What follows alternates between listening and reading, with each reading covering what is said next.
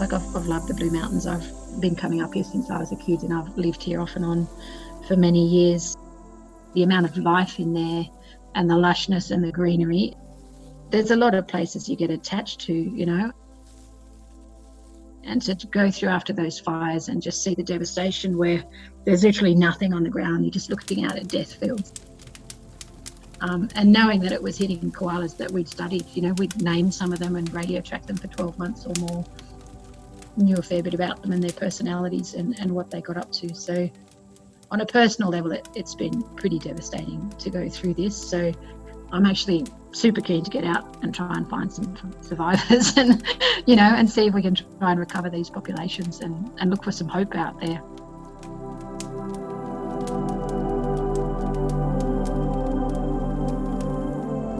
In this episode, we take a look at the world of conservation after two major blows the Black Summer bushfires and COVID 19.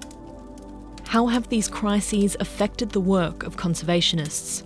And what are their demands of government heading into the future? You're listening to Think Sustainability. I'm Julia Karkatzel.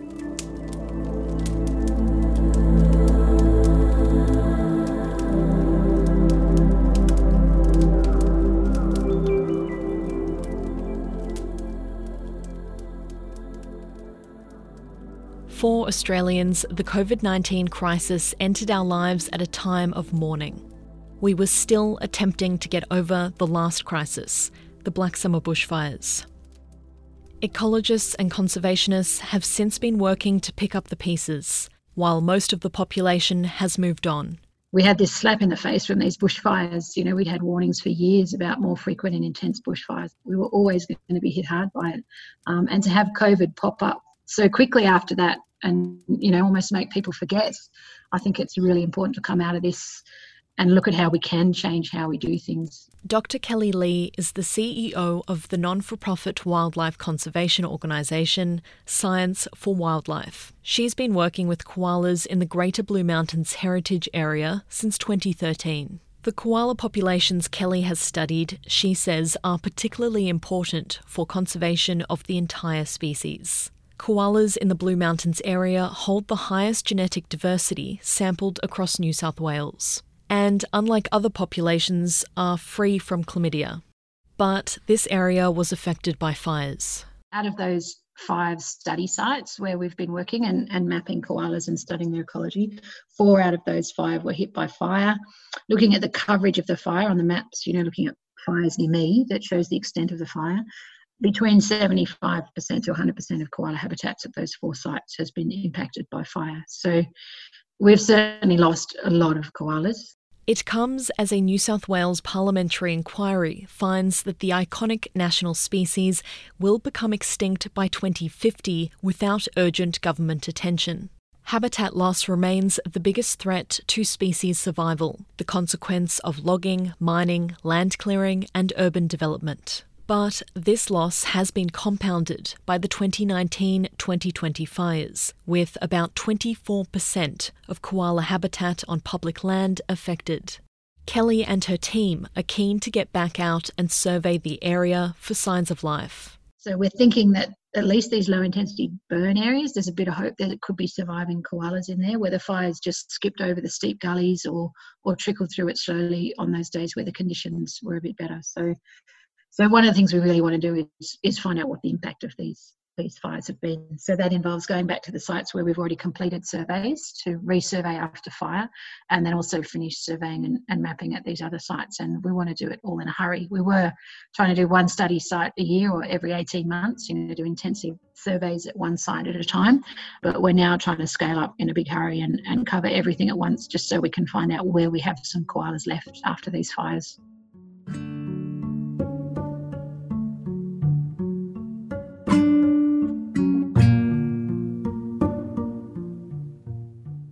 Bushfires were devastating for the land, but then hit the pandemic. Travel restrictions and social distancing regulations meant that for many ecologists, going on site visits was no longer an option. The timing is really poor. Obviously, this COVID 19 is a big crisis for us, but the wildlife crisis is still going on behind the scenes. So been a bit of a double whammy for this area. It's quite frustrating to have to work around COVID and, and still try and get done all of this really critically important work post fire. And number one is map them, find out where they are, and then go from there. And so, I mean, it, it's tricky. It's a big area to cover. A lot of it, it's remote. A lot of it's you know severely burnt, and it's steep ground to get down. So we use detection dogs to help us find scats. We do visual surveys looking up in the canopy for koalas, and we're also at the moment trying to get some resources together to use drones in areas where we can't get into and where the canopy is thin enough that we could pick up koalas and other species. So, yeah, huge amount of, of work to do, and it's we just can't do effective conservation without having that research on the ground to, to give us guidance.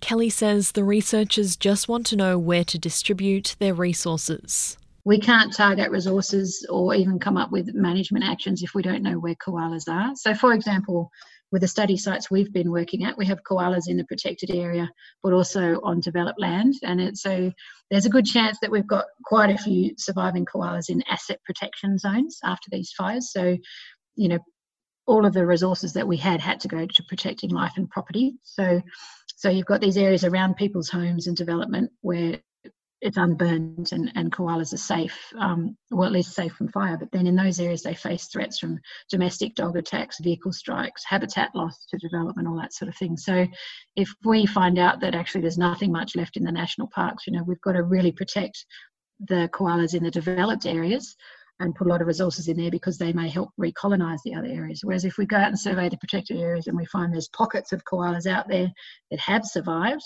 then we need to put resources into monitoring those animals and making sure that they're okay. One key threat to koalas is the illusion of regrowth after a fire. In some areas, if um, if you're not getting rain, um, or if the burn's been particularly bad, sometimes you'll get a vegetation vegetation or, or eucalypts that will um, get this new flush of growth or epicormic growth.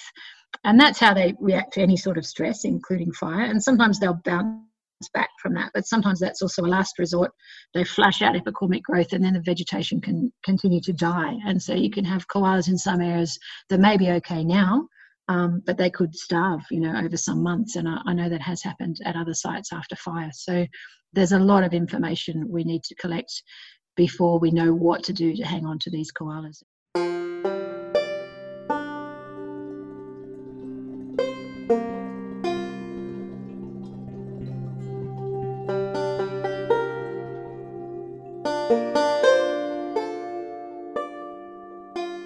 For wildlife ecologist and UTS professor Jonathan Webb, failing to conduct vital research and data collection may have dire consequences we have to do our surveys, you know, from about May through to September. And if we miss that window in time, then we basically lose a year of data, which we'll never get back again. So there'll be lots of uh, conservation programs out there where people are surveying the animals at the same time of year every year to get consistent data. If you can't get out there because of lockdown, uh, you miss that opportunity. So it's it's very frustrating. Um, but at the same time, you know, we've, we've got to do the right thing because uh, it's in all of our interest to do that. So uh, it's, a, it's a tough one. Jonathan's job is to hang out with snakes. I know many people have got phobias about snakes, but it's one of Australia's most iconic reptiles. It's a beautiful snake that's sort of black with yellow speckles. It looks a bit like a, a diamond python, grows to about 80 centimetres long. It's nocturnal, so you don't see it very often. The species that I'm passionate about.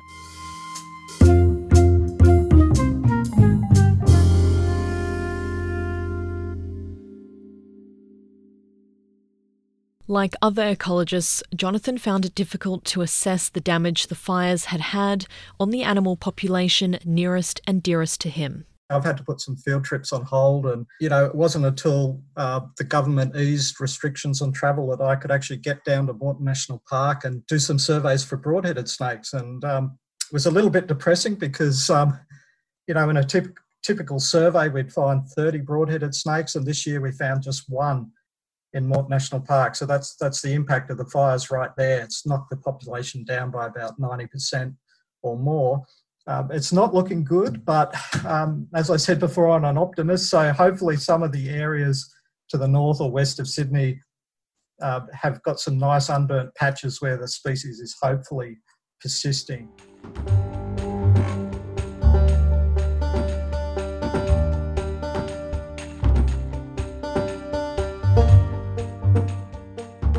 Worst thing about this for conservationists is that we're not allowed to be outside.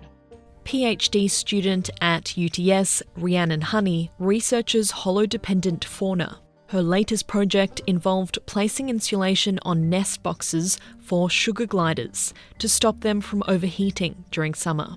All we want to do is be outside, um, I guess, and this is probably one of the worst things that could happen to us is having to be stuck indoors without not being able to connect with our study animals and bits and pieces. Sugar gliders are palm sized possums with wings that allow them to glide up to half the length of a soccer field in just one trip.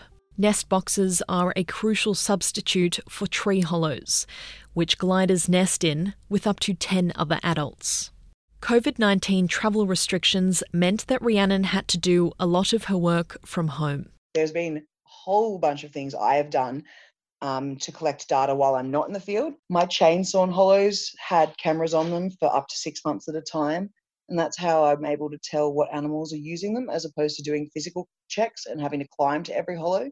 And that's how she found out fires on her site caused some sugar gliders to flee the area. Um, I also use temperature loggers, which can take temperature recordings for anywhere from once a second to once every couple of hours, and then they can be left in the field to take temperature measurements. And I've also used microchip loggers. I can, I can place them inside a nest box or a hollow, and it's uh, like a metal ring that scans for microchips. And um, when an animal that has a microchip in it, such as a glider, enters or leaves a nest box or hollow, it will be scanned and it will take the time and date and the microchip number and tell me what the animal was, if the animal was entering or leaving the hollow.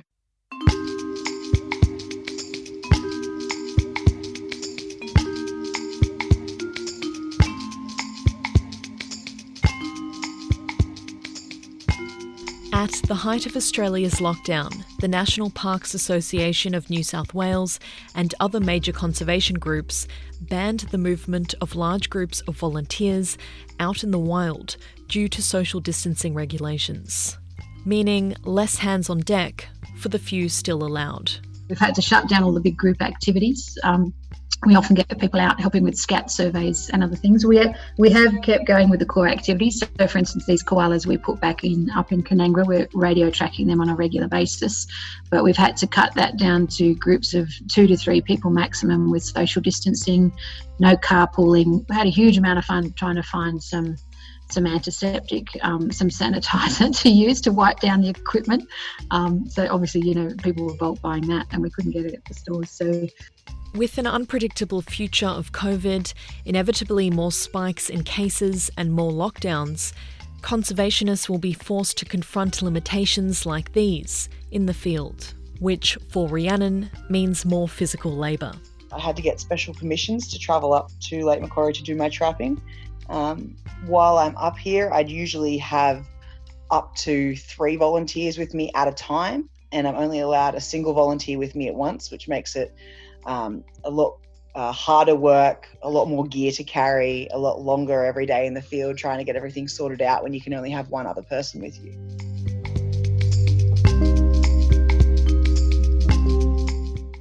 But Rhiannon says there have been some perks. One of my field sites is notorious for being absolutely destroyed by four wheel drivers.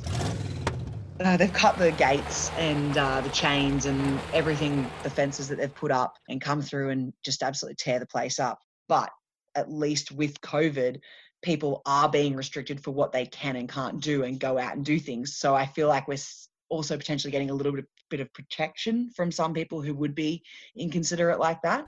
Which hasn't been the same experience for Jonathan one of our sites had been completely trashed by people looking for snakes. So people have been out there while there's been restrictions on, and they've been searching for snakes. And, and I guess they think they can get away with it while there's there's uh, no one out in the national park keeping tabs on people. So that's something I think we should be concerned about is, is poaching and, and similar activities that uh, that criminal element might be taking advantage of during lockdown.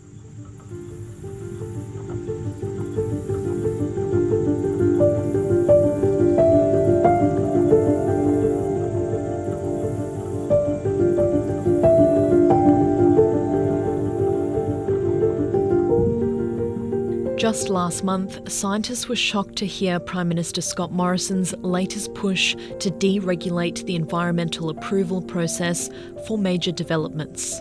In his speech, Mr. Morrison made reference to a review of the Environmental Protection and Biodiversity Conservation Act, but did not acknowledge objectives to protect threatened species and ecosystems.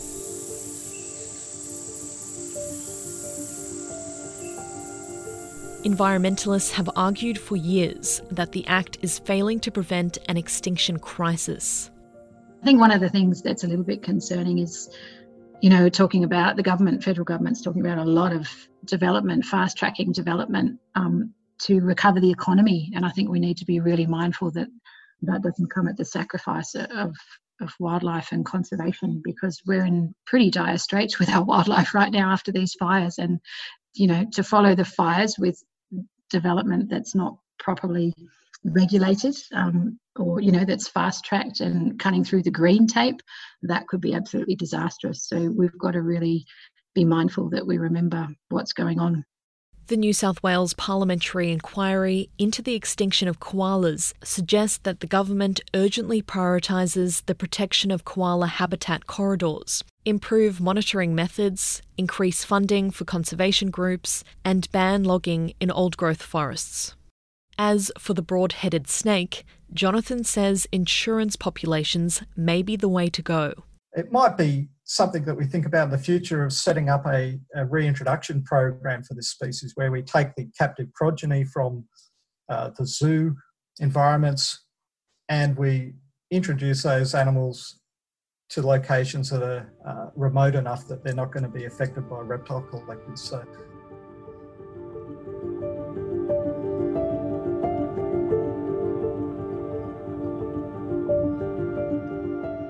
After the 2019 2020 bushfires, a royal commission into national natural disaster arrangements was established to prepare for future events. All conservationists have made submissions. A major concern for Kellie has been funding. The fact is, we just didn't have the resources. You know, there was 100 fires going right across the state. There was no resources left to protect wildlife. You know, the, the fires that started inside the national parks just had to be left to burn. And then after the fires, we also had issues um, getting access to get in to try and save wildlife, to do search and rescue, put out food and water and that sort of thing. And again, the same resources had to be put around communities and, and businesses, you know, making safe and getting access in place. And there just wasn't much going to wildlife then either. There's a lot we can learn from this. We're expecting more fires, more frequent and intense fires under climate change. So we can't pretend that this is a one off. And I think out of this, we've got a lot of lessons um, and a lot of planning we need to do and a lot of resources we need to allocate if we want to hang on to what's left of our wildlife. So we're certainly pushing for that um, through every, every forum that we have access to.